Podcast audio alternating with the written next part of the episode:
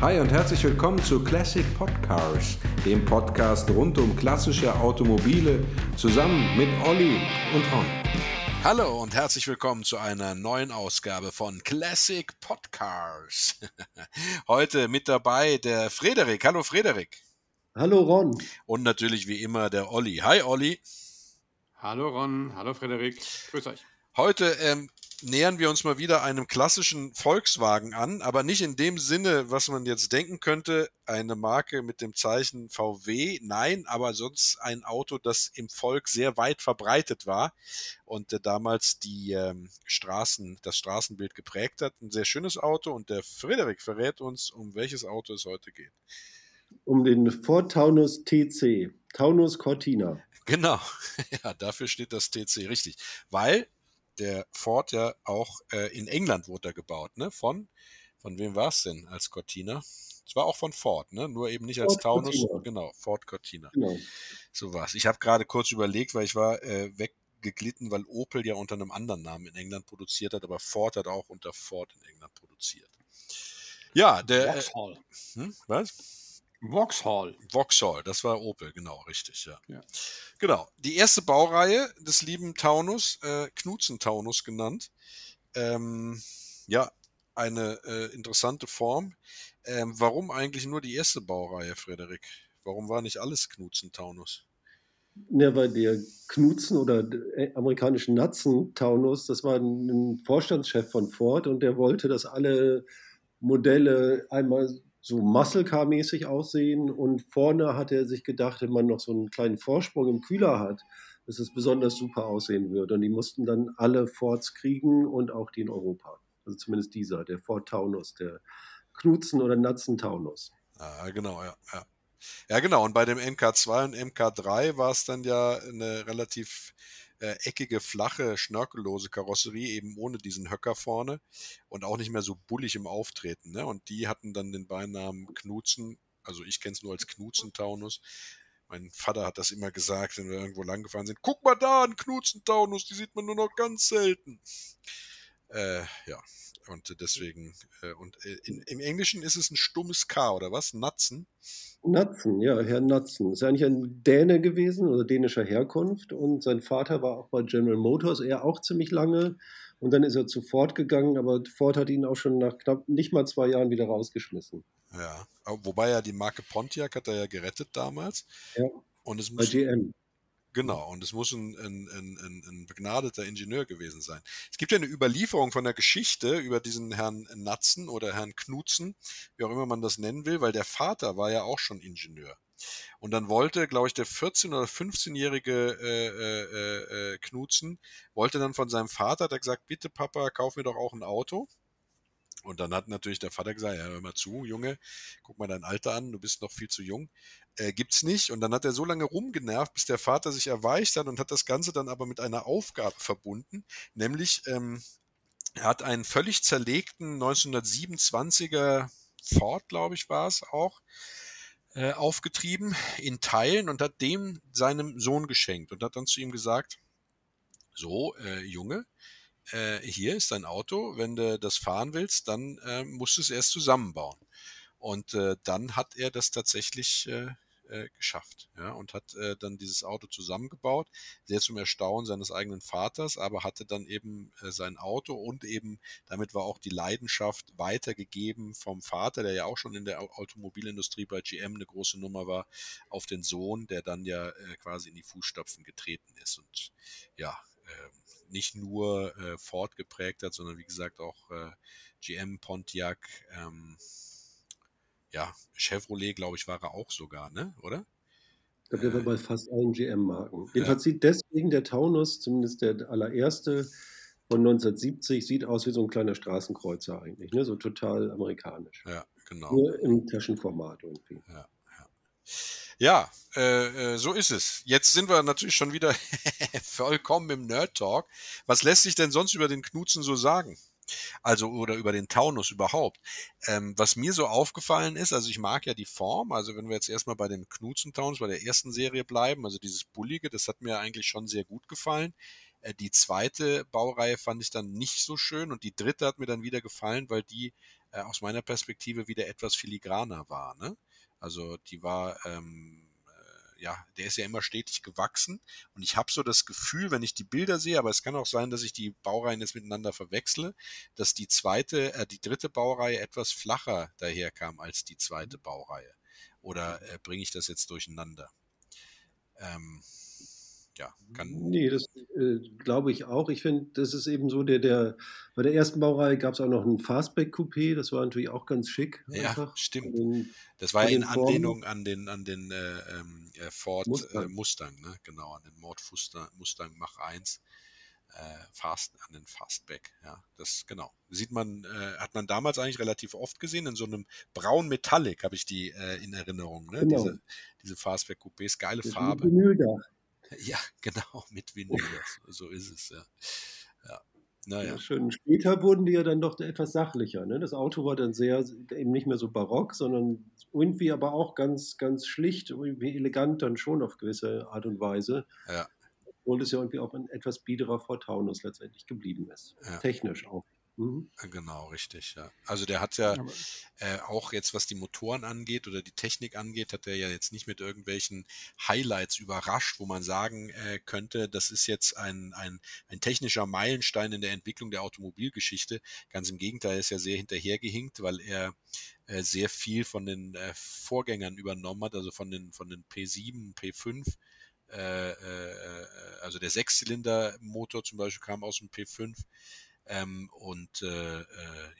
Die Vierzylindermotoren war auch ein längst entwickelter Motor, der auch in einem anderen Ford verbaut war schon vorher. Ich weiß jetzt gar nicht mehr in welchem, aber es war nicht Pinto. Im Ford Pinto. Ah, okay. Also es waren schöne Motoren, ne, mit oben liegender Nockenwelle, aber eben doch ganz normale Vierzylinder-Reihenmotoren. Und bei der Motorisierung gab es dann natürlich den Sechszylinder, zuerst als 2 Liter, später dann noch etwas größer, aber trotzdem, der erste Sechszylinder war mit überschaubaren 90 PS und ich glaube, in der höchsten Ausbaustufe hatte der Sechszylinder oder der Motor dann 2,3 Liter und über 100 PS, 108 PS, glaube ich, wobei ich fast sicher bin, dass es da auch noch einen etwas stärkeren gab, aber ich glaube, der letzte war der 2,3 Liter mit 108 PS. Aber ja. Ganz am Ende hat er 114 dann nochmal, aber die meiste Zeit 108. Ja, okay. Was du alles weißt über das Auto, warum eigentlich? Findest du das so schön?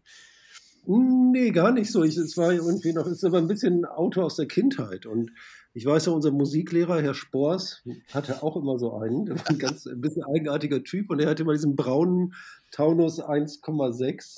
GL, Zweitürer, war dann schon das spätere Modell, also in den 80er war das, glaube ich. Ja.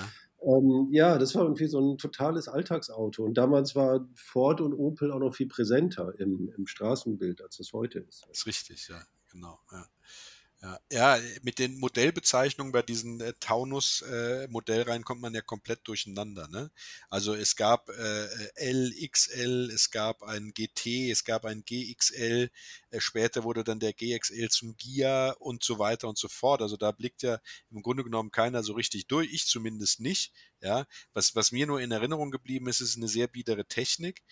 Die erste Baureihe hatte auch ein absolut katastrophal schlechtes Fahrwerk. Ja? Also hinten Starrachse, wenn auch jetzt nicht an Blattfedern, sondern an Schraubfedern aufgehangen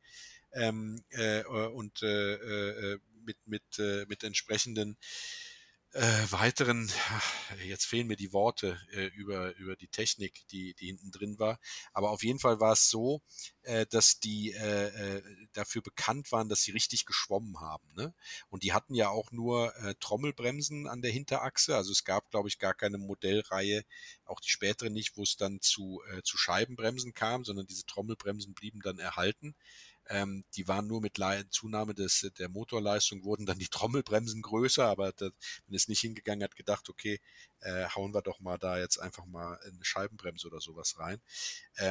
Das heißt, das war schon sehr überschaubar, was da an Technik drin war.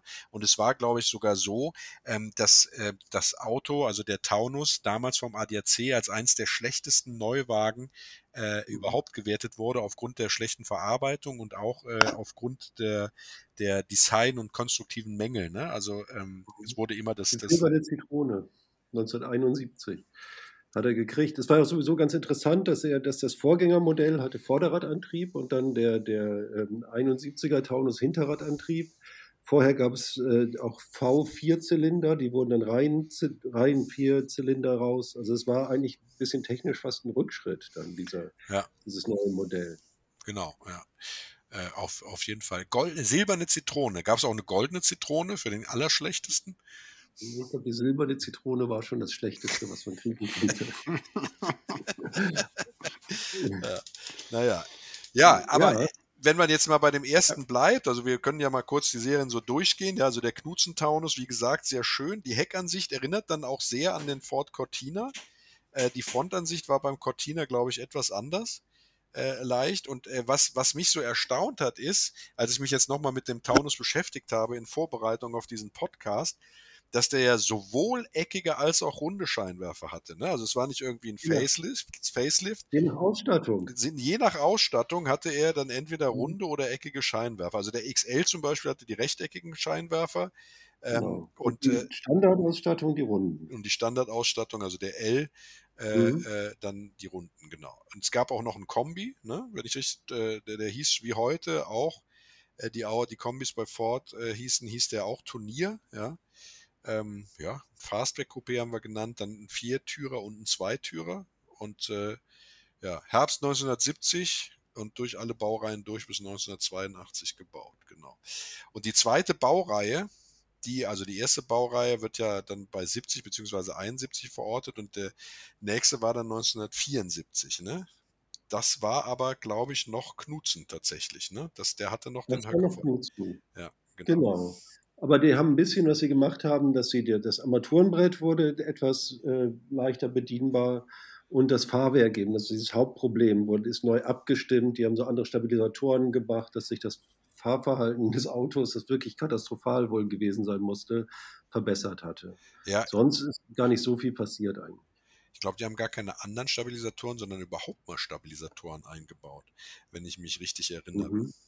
Das ist auch so, dass das Erste, was gemacht wurde, wenn man dieses Auto tunen wollte, das Fahrwerk zu verbessern, ne? Weil bevor man da irgendwie an Leistung oder sowas dran ging, hat man gesagt, wir müssen als allererstes mal hingehen, dafür sorgen, dass er mit der Leistung auch was anfangen kann, ne?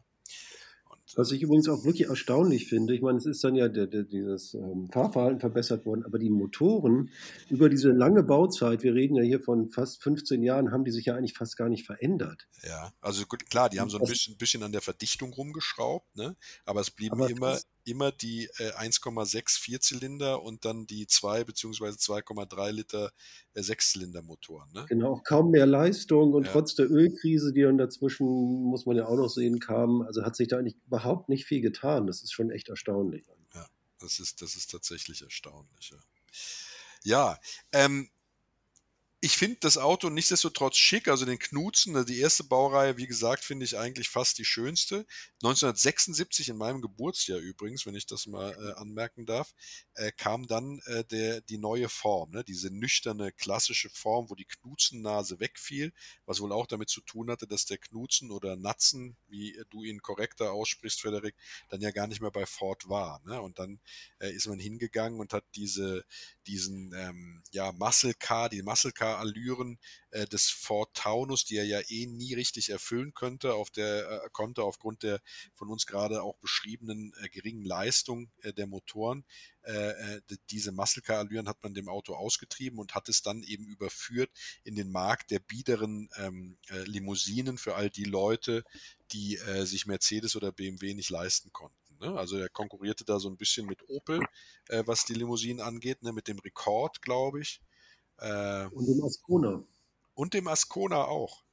Aber der Ascona hatte ja doch ein wesentlich sportlicheres Auftreten, ne? Aber der Granada und Rekord, ist das nicht eher so das Gegenteil? Ah, richtig, den Granada gab es ja auch noch. Ja. Olli, wie siehst du das? Du hast ja eine Opel-Vergangenheit bei dir in der Familie. Ja, ne? Deswegen, also mir sagt Ford Taunus was, ja. Ja. Ich habe da jetzt nur wenig Bezugspunkte, mal ehrlich zu sein. Was total interessant ist, wenn man sich diesen glatten 76er Taunus dann anguckt, ja. Also so eine gewisse, auch wenn es ein etwas biederes Auto ist, so eine gewisse Eleganz hat er auch. Und neben dem Ford-Designer Uwe Bahnsen, der schon sehr lange bei Ford war, hat auch Tom Tjada daran gearbeitet, das ist ein niederländischstämmiger Designer, der bei GIA war und der auch alle De Tomasos entworfen hat. Und wenn man jetzt mit so etwas Fantasie sich diesen Ford Taunus anguckt, mit diesen Rechteckscheinwerfern und so ein bisschen ja. De Tomaso ist auch drin. Ja klar. Ja. Das ist das Erste, was du hättest mich jetzt gefragt, sag mal, an was erinnert dich so ein Ford Taunus? Hätte ich gesagt, mal. De Tomaso. Ja, guck mal, also jetzt mal ganz ohne Mist, ne? Wenn du die Autos dieser Zeit hinstellst, ja, also diese kantige Bauklötzchenform, wie ich sie nenne, ja, die sich ja dann auch später beim E30 dann auch noch wiederfindet, ja, die ist ja gerade in der Zeit, wo der Taunus kam, beziehungsweise im Jahr 76, wo diese klaren Linienführungen kamen, da kam auch der Maserati Biturbo, ja, und seine Derivate, die haben eine ganz ähnliche Form, der De Tomaso Longchamp, ja, der passt genau. Da absolut rein, und ist auch, wenn man sich die anderen Konkurrenten anguckt, ja, also Peugeot oder eben dann tatsächlich den Ascona oder eben auch den Rekord, da wurden in allen Bereichen die ganzen runden Formen zugunsten von eckigen, Bauklötzchen schemenhaft nachstellbaren Formen mit ganz klarer Linienführung, ganz klarer Geometrie sozusagen abgeschafft, ne? Und die neuen Formen, diese neue eckige Form eben eingeführt, und das war der neue Schick. Von daher, auch wenn du das jetzt lustig findest, Olli, ich erkenne da den De Tomaso Longchamp und ich erkenne auch den Maserati Biturbo in der Formsprache da durchaus wieder. Also durchaus nicht bei den, also schon bei den Zweitürern, ne? Also bei den Viertürern, klar. Nee, das ist schon schwieriger. Coupé gab es dann leider nicht mehr. Es gab eben nur noch die zweitürige Limousine, die viertürige und den Turnier.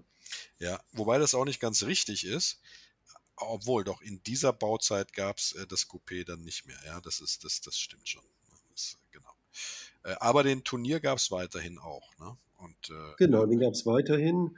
Und auch da, es hat sich in den Motoren eigentlich nichts verändert. Das ist schon echt interessant. Also ganz andere Formensprache, also echt aufgeräumt. Aber technisch hat sich jetzt wirklich nichts weiter verändert. Ja, gut, also die Sechszylinder wurden dann etwas stärker tatsächlich, ja.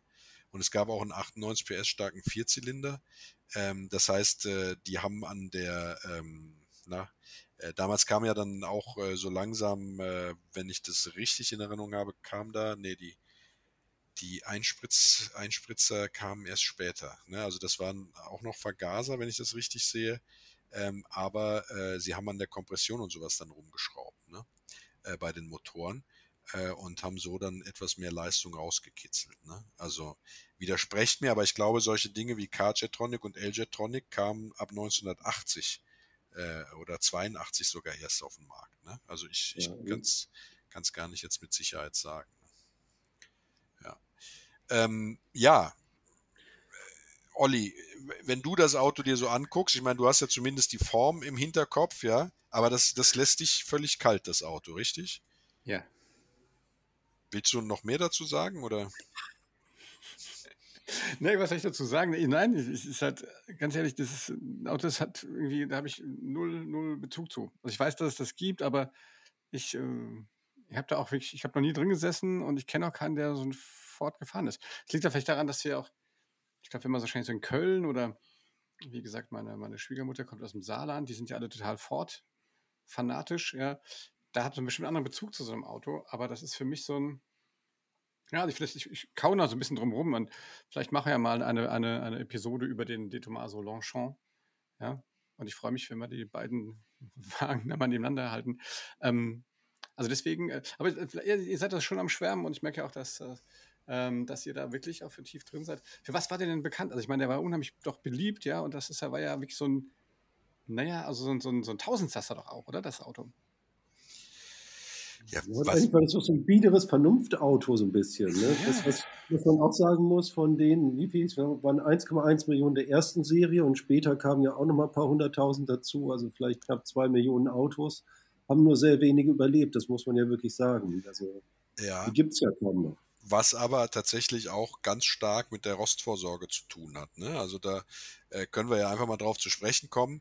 Tatsächlich ist es ja so, und wie gesagt, der Ford, also es gab ja immer die Abstufung, der Vorstandsvorsitzende, der fährt Mercedes, ja, der Geschäftsführer, der fährt BMW, alles was drunter kam, Abteilungsleiter oder sowas, die waren dann Opel Diplomat, Opel Admiral, und die leitenden Angestellten waren dann eben verhaftet auf den Opel Ascona, den BMWs, den 3er BMWs, also beziehungsweise 02 damals, ja, oder und dann eben auch auf dem Ford. Das heißt, der Familienvater, der gesagt hat, ich möchte ein neues Auto haben, das soll praktisch sein, es darf nicht allzu viel kosten, weil meine finanziellen Mittel das nicht zulassen, es soll sehr zuverlässig sein, und wenn mal was kaputt ist, soll es bei der Reparatur auch keine komplizierte Technik geben, dass das alles im Rahmen bleibt.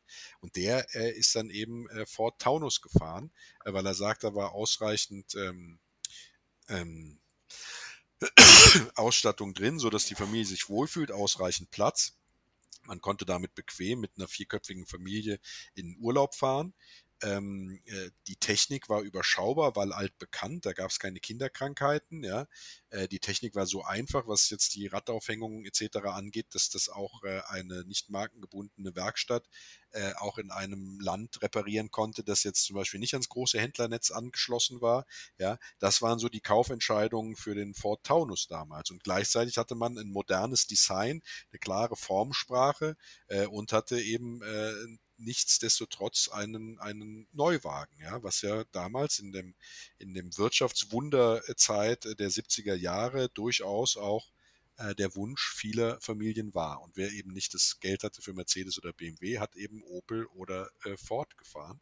Und hinzu kam, dass Ford natürlich als Arbeitgeber im Kölner Raum sehr verhaftet war und da auch eine ganz große Beliebtheit genoss und eben die Entscheidung dafür, ein Auto zu kaufen, das in Deutschland produziert war, da mit Sicherheit auch eine Rolle gespielt hat, ne? Weswegen er auch französischen Mitbewerbern und sowas vorgezogen wurde und eben in Konkurrenz dann zu Opel stand.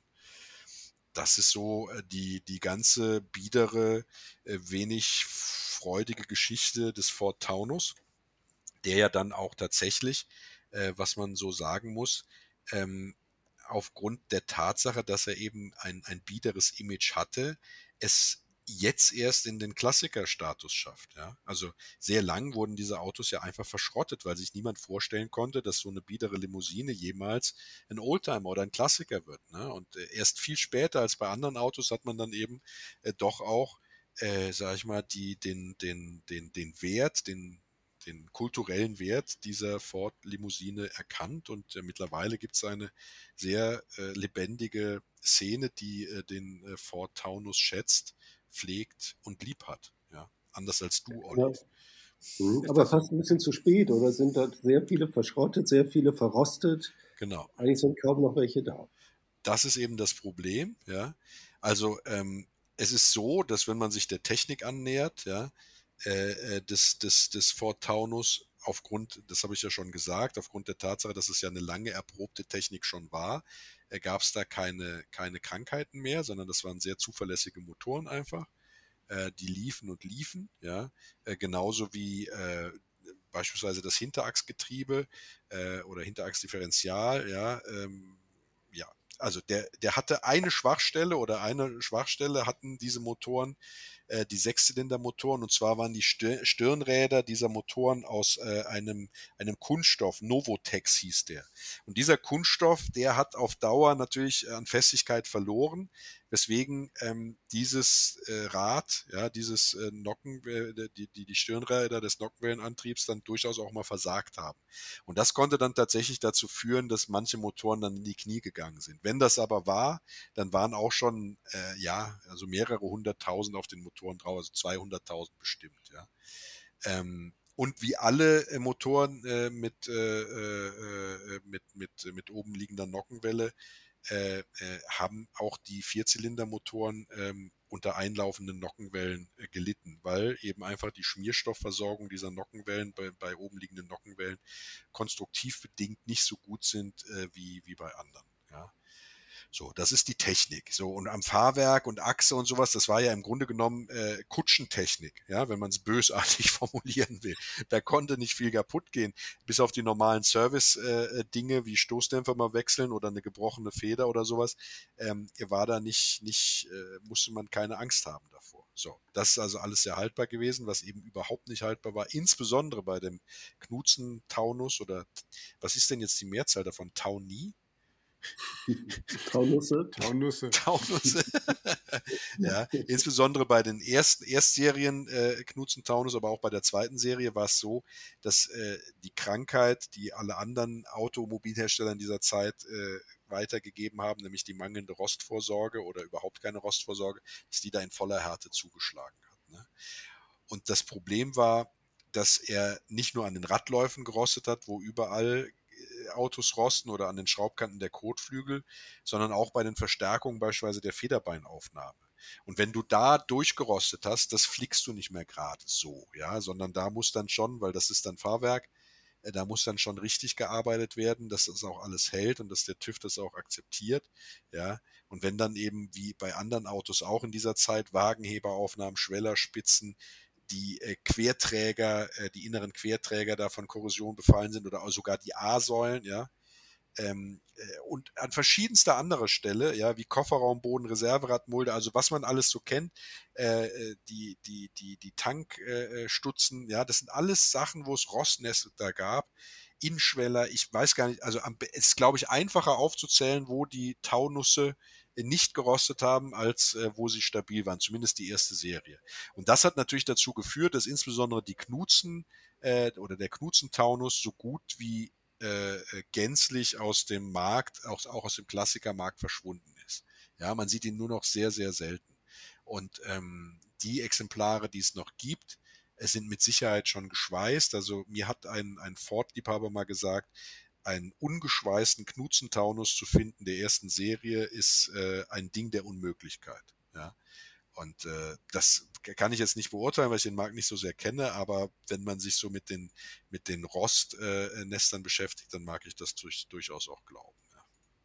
Und es hat ja auch dann keiner so viel Geld in so ein Auto reingesteckt. Also in De Tomaso würde man das machen, aber so ein Taunus hat man dann, glaube ich, nur selten so aufwendig restauriert. Genau.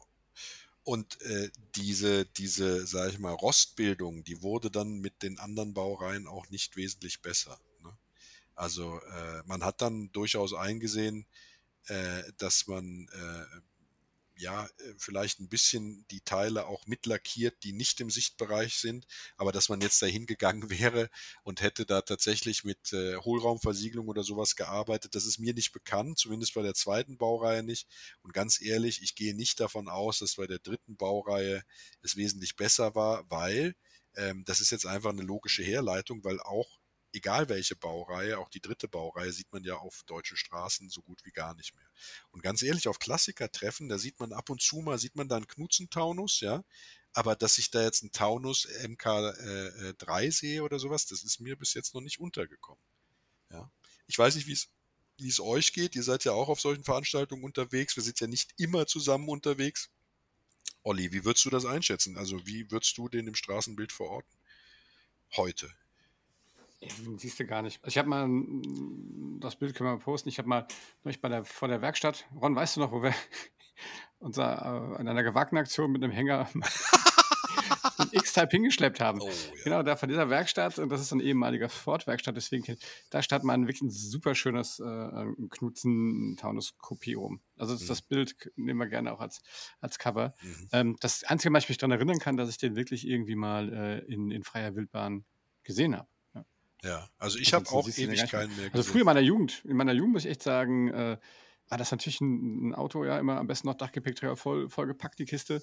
Und ab dafür, so also das es. War ja schon wirklich ein sehr präsentes Auto. Schöner, großer Kombi auch, ne? Also der Turnier, ein fantastisches Auto, sehr beliebt auch bei Handwerkern damals, was mit Sicherheit natürlich auch nicht dazu beigetragen hat, dass diese Autos erhalten wurden. Ne? Wann hast du denn den letzten Taunus gesehen, Frederik? Das kann ich mich überhaupt nicht dran erinnern. Komischerweise ist das ja bei diesem völlig unterschiedlichen Nachfolger, der Ford Sierra, der kam dann 1982, also ein ganz anderes Auto, äußerlich, aber technisch dann auch nicht so sehr. Und bei dem ist das ja eigentlich genauso. Das sieht man ja auch überhaupt nicht mehr. Ja. Irgendwie sind die alle dann doch verschwunden, ja, verschrottet. Was ich schade finde. Also ich hatte ja mal eine Lebensgefährtin, die in Berlin gewohnt hat. Das ist jetzt gut 13, 14 Jahre her. Da war ich öfter in Berlin und in Berlin war es tatsächlich so, dass ich da ab und zu mal so einen Taunus noch gesehen habe. Aber das muss nichts heißen, weil ich habe in Berlin auch andere Autos gesehen, also andere Klassiker, die man im Straßenbild gar nicht mehr so viel sieht, ne? Also das kann einfach damit zusammenhängen, dass natürlich an einem Ort 5 Millionen Einwohner, dass es da natürlich auch eine höhere Klassikerdichte gibt im Allgemeinen, als es jetzt hier in der rheinhessischen Toskana ist, wo du diese Autos ja, also mir fallen sie überhaupt nicht mehr auf. Ne? Also ich habe auch... Ja, ich glaube auch, hier gibt's einfach mehr Scheunen und mehr Hallen und was, wo du die Autos reinstellen kannst. In Berlin, wenn du so ein Auto hast, da bist du ja notgedrungen, musst du es auf die Straße stellen, dann sieht man nicht viel mehr. Da gibt es ja kaum Abstellmöglichkeiten. Und da werden auch so viele Oldtimer geklaut wie sonst nirgendwo. In Berlin, ja, ist das so? Ja, total. Ach komm. Das ist ja interessant, ja. Ja, an der Stelle vielleicht mal ein bisschen hier so... Vielleicht, wenn man es in den letzten Folgen mal gesehen hat, es gibt ein sehr schönes einen sehr schönen Instagram-Kanal, Waldbranding heißt der.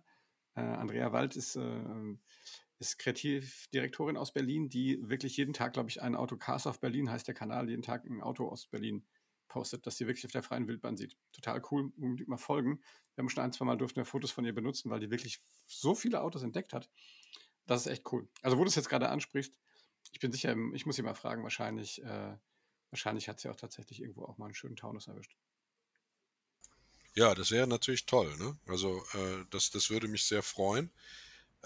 Ja, die Internetseite ist tatsächlich sehr zu empfehlen, also für alle, die klassische Fahrzeuge lieben, beziehungsweise ein Insta-Account ist das, ne? Richtig? Ja, genau. Ja. Cars of Berlin. Ja, Cars of Berlin. Also stimmt gar nicht. Waldbranding heißt sie, also Waldbranding quasi.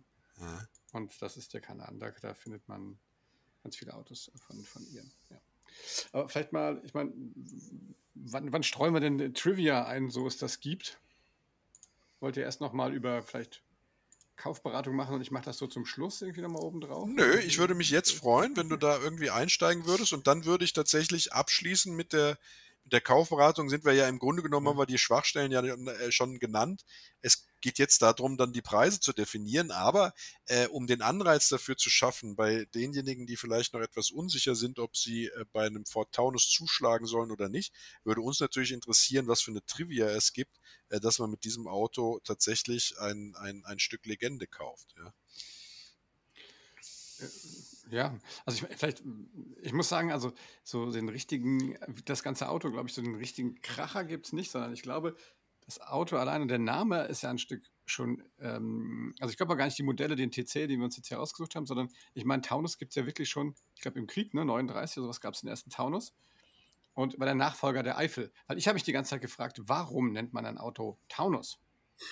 Ja, also gut, warum nennt man ein Auto, wie auch immer, irgendwas, ja, aber ich hatte, also Golf oder Scirocco, das klingt ja irgendwie, aber Taunus, okay, ich meine, wenn man von Eifel kommt, ja, dann ist Taunus natürlich tatsächlich, ja, schon ein Fortschritt. Und dann irgendwie hieß er eine Zeit lang ja nicht mehr Taunus, ja. Und dann wurde er tatsächlich sozusagen wieder mit unserem TC, den wir haben, wurde der Name Taunus wieder eingeführt und die Fans haben sich gefreut. Ja. Und Taunus, also ich meine, gibt es denn überhaupt ein Auto, das Eifel heißt? Ja, das ist also wenn ich das richtig verstanden habe, ist der Vorgänger quasi, also in den 30er Jahren der Vorgänger des damaligen ersten Taunus, das war das Modell Eifel. Echt? Ist das so? Es gab einen Ford Eifel? Frederik, du weißt doch sonst alles. Vielleicht wissen das unsere Hörer, Hörerinnen und Hörer da draußen. Ja, das ist eine sehr gute Frage.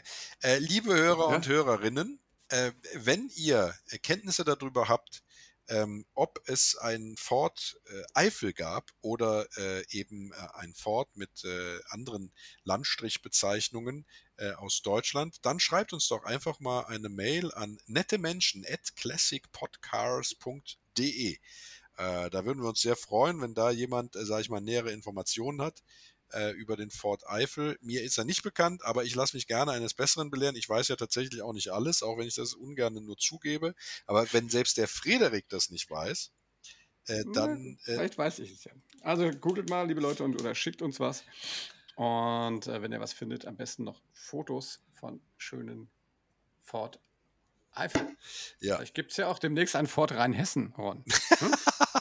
Statt Cup-Holdern, dann mit Schorle-Holdern. Ja, genau. Damit man schöne Weinschorle. Nee, man trinkt ja dann aber nur alkoholfreien Wein. Wenn man Auto fährt, natürlich. Ja. Ja. Aber manche setzen sich ja auch einfach gerne in ihre Autos rein und trinken da ohne zu fahren. Ja, das soll ja auch schon. Aber es soll jetzt, um zum Trivia-Abschluss noch zu kommen, also ich habe jetzt nicht richtig viel gefunden, aber ich glaube, das ist ja auch gerade der Charakter des Autos, dass es halt so ein Arbeiterklasse-Ding war, hat es aber natürlich in so alle Serien gefunden. Ich glaube, wenn man irgendwie, ich gucke ja immer so gerne in dieser Car-Movie-Database rum, hunderte von Einträgen, weil in Derrick und dieses Auto war halt überall, ist das immer wieder aufgetaucht und wurde das benutzt. Ich glaube, sogar in Kottan ermittelt. Und dementsprechend hat das natürlich so eine stille Popularität, glaube ich. Ne? Es ist so kein marktschreierisches Auto, sondern. Gab es nicht vielleicht auch eine englische Krimireihe oder so, wo die denn gefahren sind, den Cortina? Da müsstest du uns jetzt helfen. Also ich kenne keine. Nee, ich weiß es auch nicht genau. Aber es würde sich natürlich anbieten, weil natürlich auch der Cortina aufgrund seiner Popularität und seiner Anschaffungskosten mit Sicherheit auch als Behördenfahrzeug benutzt wurde. Ne? Genauso wie ja auch in deutschen Tatorten immer wieder in den alten suggeriert wird, dass der Ford Taunus eben dort als Behördenfahrzeug benutzt wurde. Es gab ihn tatsächlich auch als Polizeiauto. Ne? Also das stimmt, ja. Und im Zivilen, meine ich sogar, gibt es Folgen, wo der Schimanski seinen geliebten CX gegen einen Taunus eintauscht, aus irgendwelchen Gründen. Ja. Also das Auto ist mega weit verbreitet, tatsächlich, ja, und da es ja dann eben auch entsprechend von Polizei und anderen Behörden genutzt wurde, denke ich, dass dasselbe da eben auch in England so war und dass es da mit Sicherheit auch dieses Auto aufgrund seiner Verbreitung in verschiedenen Serien mitgespielt hat. Aber auch das wäre was, wenn jemand einen bekannten Film oder eine bekannte Serie kennt und sagt, Jungs, seid ihr doof? Ist doch ganz klar, wo das Auto mitgespielt hat. Schreibt uns einfach an nettemenschen@classicpodcars.de und lasst uns teilhaben an eurem Trivia-Wissen. Ja, ich glaube, ich weiß, was Frederik meint. Du meinst die Profis, kann es sein? Ja, sowas, genau. Genau, die Profis, aber das, was die gefahren sind, ich glaube, das waren ein Escort. Ah, okay. Ja, den gibt es nämlich auch Modell. Also als Coupé mit so einem schwarzen Vinyldach. Weiß mit Escort, blauen Streifen. RS, genau. Genau. Ja. Und das sind die gefahren. Ja. Ah, okay. Der Doyle und, wie hieß die nochmal? Stimmt, aber wo du das jetzt sagst. Ja, jetzt hast du dem Olli einen Floh ins Ohr gesetzt. Jetzt, genau. Aber wir können nicht mal ja. Sonst noch was in Trivia? Naja, der ist dann auch so ähnlich wie der Peugeot 504 vom letzten Mal auch nochmal dann weitergebaut worden. Ne? In der Türkei gab es eine Lizenzfertigung bis 1990, glaube ich sogar.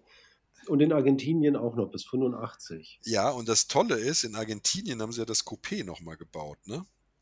Ja, sogar eine Sportversion, SP5. Ja, genau, ja, richtig. 200.000 Taunus haben sie da gebaut. Ja, Wahnsinn. Mhm.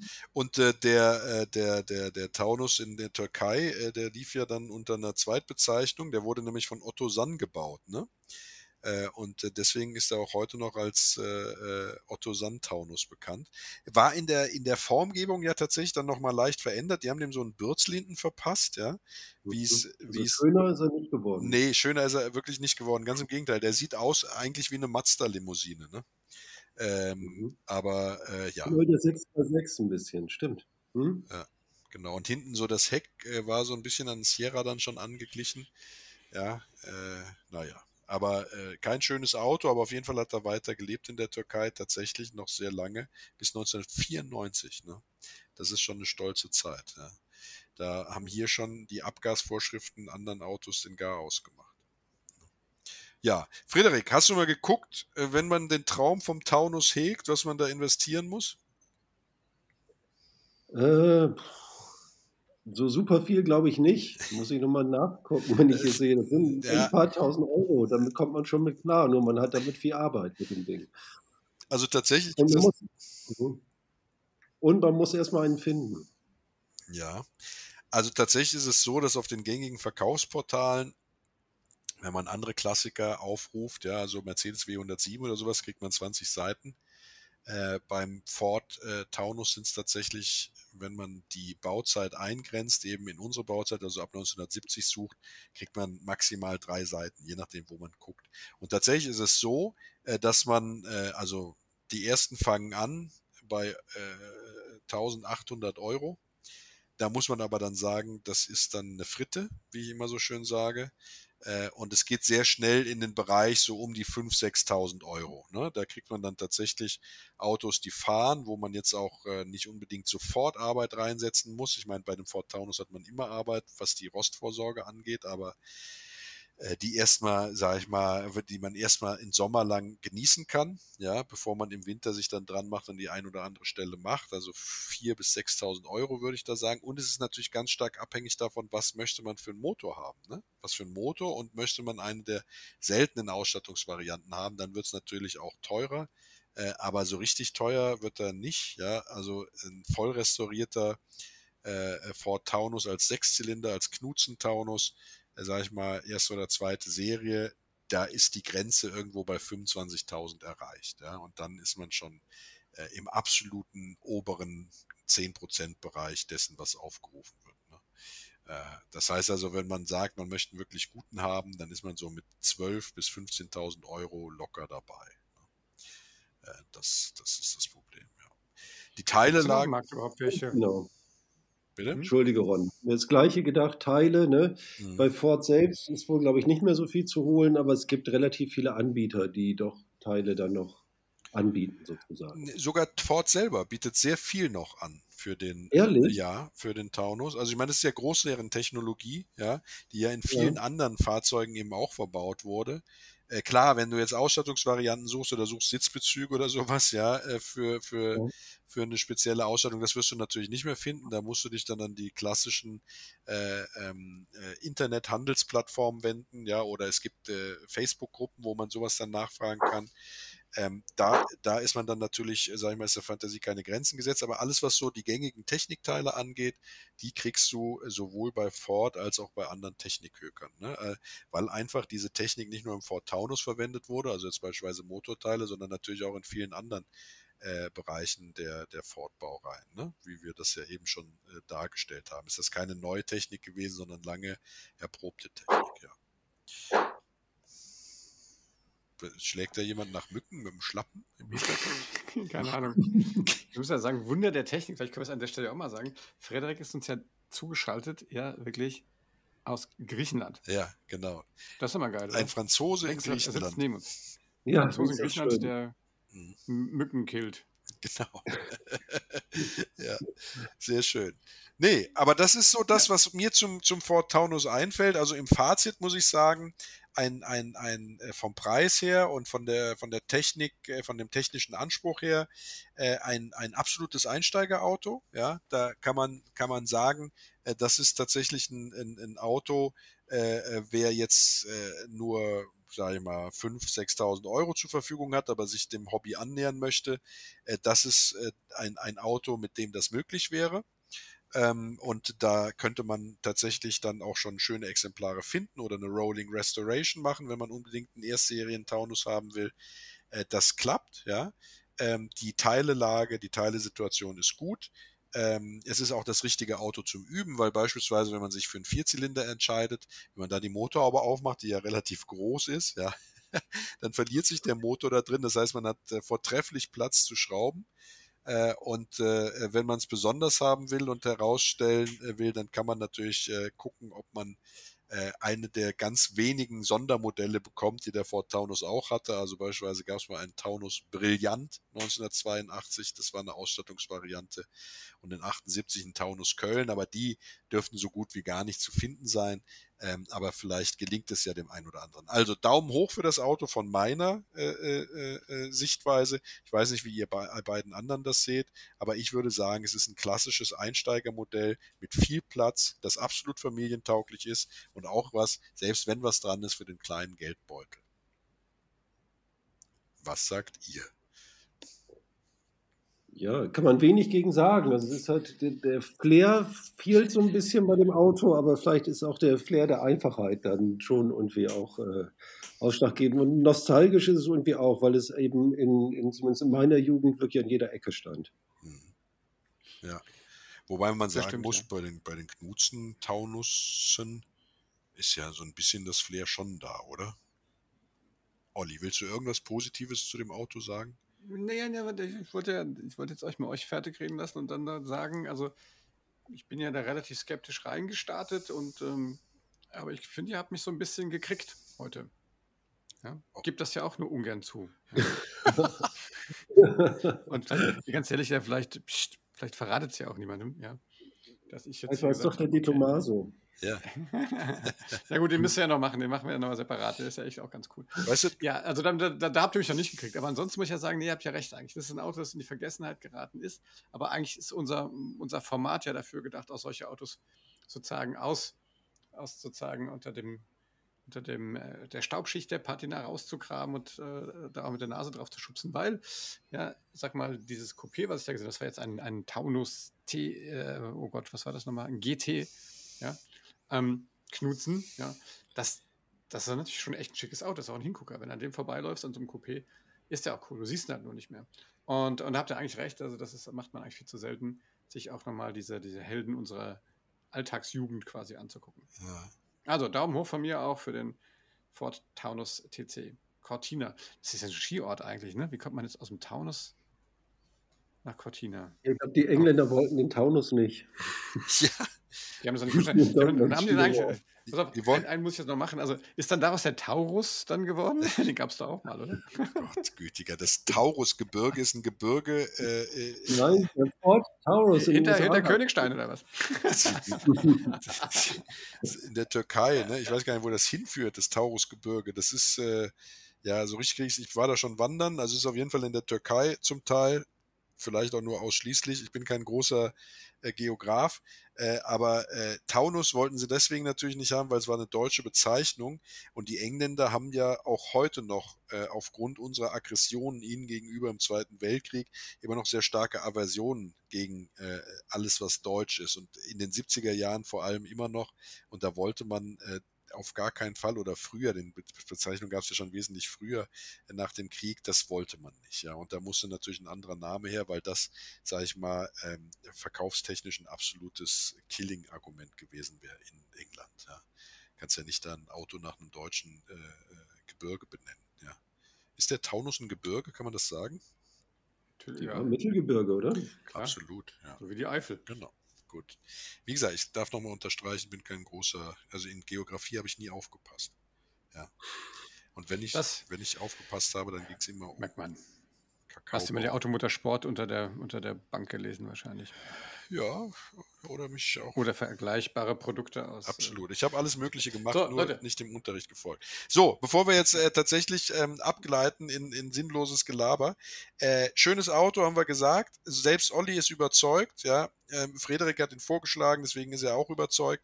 Wenn jemand von euch da draußen positive oder konstruktive Kritik äußern will, sehr gerne an nettemenschen@classicpodcast.de und der Olli erzählt euch jetzt nochmal, wo wir überall zu finden sind. Ja, ihr findet uns überall da, wo es gute Podcasts gibt, auf Spotify, auf Apple Podcasts, auf Amazon Podcasts, überall dort. Wir haben auch eine Webseite, wo wir die in regelmäßigen Abständen quasi Blogposts zu den einzelnen Autos auch veröffentlichen. Das ist unter www.classic Podcars, also ARS hinten.de.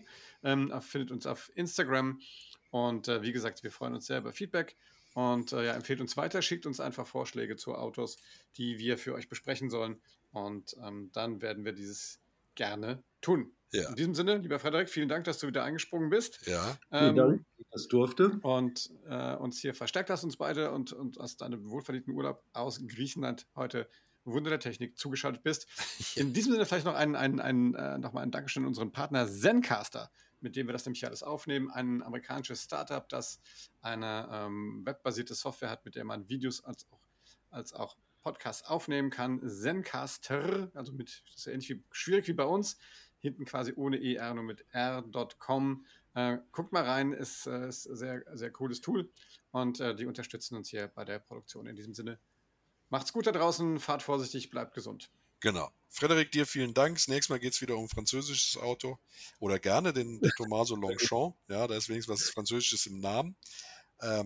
Ja, und von mir aus auch noch einen schönen Urlaub, entspann dich gut und ich freue mich, wenn du wieder da bist, lieber Frederik. Ja, bis bald. Ihr da draußen, macht's gut, bis dann, bye bye, ciao, ciao.